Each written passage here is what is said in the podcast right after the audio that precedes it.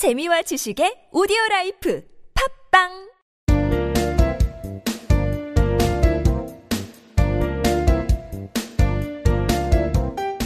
정진 출판사 패턴 영문법.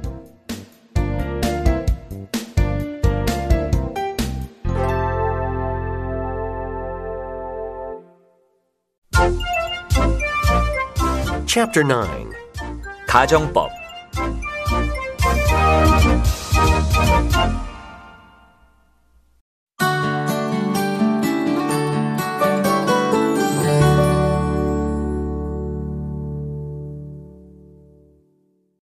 112. 가정법 관용구문 1 If it were not for you, I could die. 당신이 없다면 나는 죽을지도 몰라요. 문법 포인트 무엇 무엇이 없다면 또는 없었다면 이런 표현은 가정법 과거 그리고 가정법 과거 완료 이렇게 써서 관용적으로 많이 나타낼 수 있는데요. 어떤 표현이 있냐면 if it were not for 라는 게 있습니다. 이건 if it were not for 하면은 뭐뭐가 없다면 현재를 가정하는 거고요. if it had not been for 하면은 가정법 과거 완료잖아요. 그래서 뭐뭇이 없었다면 이렇게 해석을 해줘요. If it were not for your help, he would fail. 지금 현재를 가정하는 거니까 당신의 도움이 없다면이라는 얘기죠. 당신의 도움이 없다면 그는 실패할 거예요. 이건 이제 내용상 현재가 아니라 미래에 대한 얘기를 해주는 거죠. If it were not for 이런 거는 without로 바꿔주실 수 있습니다. Without your help, he would fail. 자, 이때는 주절에 would를 썼다라는 것만 보고 아, 가정법, 가정법을 쓴 시제, 어, 가정법이로구나 하는 것을 아셔야 돼요. 또, but for your help, he would fail. 당신의 도움이 없다면 실패할 거다 라는 것도 without 대신에 but for를 써서도 나타냅니다. 자, 그러면 어, if it had not been for 이걸 한번 써서 어, 얘기를 해볼까요? 가정법 과거 완료 뭐뭐가 없었다면 하는 거. If it had not been for your help, he would have failed. 가정법 과거 완료죠. if절에는 과거 완료 그리고 주절은 현재 완료를 썼으니까. 자 그러면 이거는 과거를 가정하는 거잖아요. 당신의 도움이 없었다면 과거에 그는 실패했을 거예요. 이런 얘기가 됩니다. 그러면 if it had not been for 이거는 그냥 without나 but for 이걸로만 그냥 어, 얘기를 해줄 수 있어요. 주절의 시제를 가지고 이게 가정법 과거냐, 가정법 과거 완료냐, 요거를 알 수가 있는 거예요. Without your help, he would have failed. 이러면 아, 가정법 과거 완료를 쓴 거구나. 그래서 어, 과거를 가정하는 것이로구나. 이렇게 생각을 하시면 돼요. 문법 공식 If it were not for 명사 주어 would, could, should, might 동사원형 If it were not for water, nothing could grow. 물이 없다면 아무것도 잘하지 못할 거예요.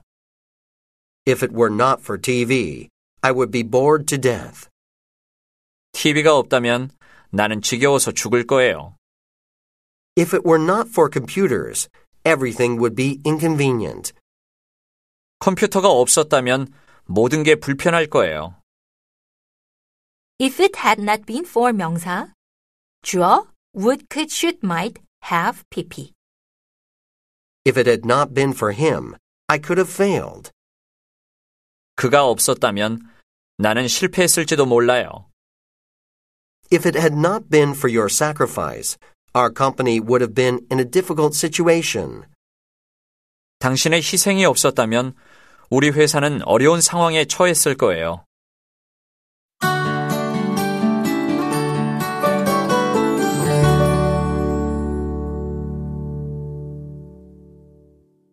Number 113. 가정법 관용구문 2 A good boy would not do such things. 착한 아이라면 그런 일은 안 해요. 문법 포인트 자, 가정법에는 if절이 있어야 되죠. 근데 if절 없이 주절만으로 가정법을 표현하는 방법이 있습니다. 앞에 인트로에서 제가 설명을 드렸는데요. 그냥 이 문장에 would, could, should, might 하고 동사 원형이 있나 없나 이것만 주의하면 가정법인지 아닌지 알 수 있어요. 자, if절이 아예 없을 때 한번 볼까요?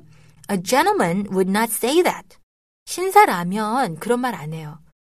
자, 여기서 would를 왜 썼을까? 생각을 해보는 거죠. 아, 신사가 아니구나, 그 사람이. 가정법을 썼구나. 그래서 if절을 생략을 안 하고 표현을 해준다 그러면 if he were a gentleman 이렇게 가정법 과거를 써주는 거죠. He would not say that. 이 말이 a gentleman would not say that. 이렇게 if절 없이 나타낼 수가 있습니다. 자, if절을 대신하는 어구가 있죠. 아까 앞에서 말했던 with, without도 있고 with, with도 있어요. 또 but for 이런 게 있죠. 어, 한 번만 더 볼까요? I could do it easily with your help. 당신이 도움이 있으면 그걸 쉽게 할 수 있을 거예요. 이 말은 그러니까 with를 if절로 바꾼다 그러면은 I could do it easily if I had your help. 이렇게 바꿀 수가 있습니다. could만 가지고 아, 가정법을 썼구나. 알 수 있는 거죠. without나 but for도 마찬가지고요. 자, 그다음은 to 부정사가 if절을 대신하는 경우가 있습니다. 어, 주로 이럴 때는 가정법 과거 완료는 안 쓰고요. 어, 가정법 과거를 주로 쓰는데요. I would be happy to go with you. 이렇게요. to go with you. to go. to 부정사가 if절을 대신한 거예요. 그러면은 if절로 바꾼다 그러면은 I would be happy if I went with you. 가정법 과거 시제를 쓴 거죠. 당신과 함께 가면 행복할 거예요. 이렇게 표현을 할 수 있습니다. 분사구문이 if절을 대신할 때가 있어요. 자, 분사구문. 분사만 가지고 나타내는 거 앞에 분사구문에서 배우셨죠? 뭐 접속사, 주어 이런 거 다 없애고 분사만 앞에 떡 나와 있어요. Born in better times, he would have lived well. Born in better times. 좋은 시절에 태어났으면 그는 더 잘 살았을 거예요. 이런 거죠. 그러니까 여기서는 분사구문이 if절, 가정법을 나타내는 것이로구나. 이렇게 아시면 돼요. 그래서 가정법의 어, 접속사를 살려볼까요? if죠. 그 다음에 주어는 생략이 돼 있으니까 뒤에 주절에 나오는 주어하고 똑같다는 얘기잖아요. 그래서 if he, 그 다음에 would have, 주절에 would have를 썼으니까 아, 과거 완료를 쓰면 되겠구나. 이렇게 생각하면 되죠. If he had been born in better times, he would have lived well. 이렇게 바꿀 수가 있습니다.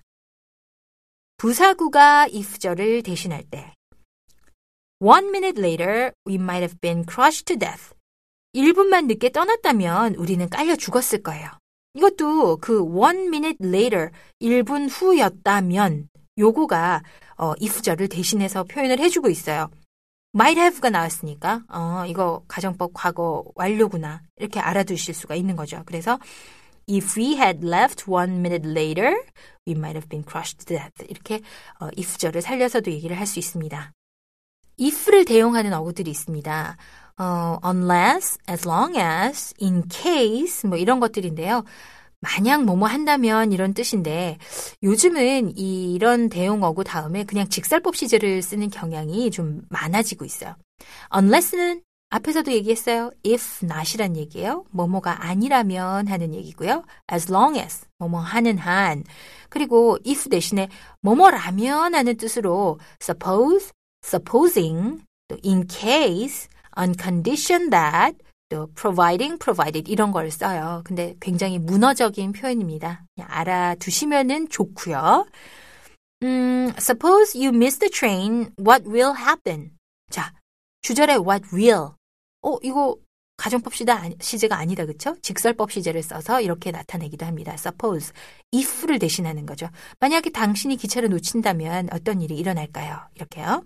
또, provided that you give me a discount, I'll buy it. 이것도 if you give me a discount 이렇게 바꿀 수가 있다는 거죠. 그 다음, 가정법을 이용한 관용 표현들이 꽤 있습니다. 주로 이제 would, should, could, might 같은 조동사를 쓴 것, 그리고 had better 이런 표현도 가정법에서 출발을 한 거예요. Would you mind? 뭐뭐 해도 되겠습니까? 하는 표현 잘 아시죠? 어, 이렇게 하면 싫겠습니까? 라는 얘기인데요.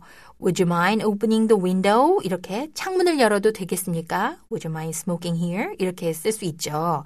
이것도 굉장히 공손하게 돌려 돌려 표현하는 말이라는 얘기 배웠죠.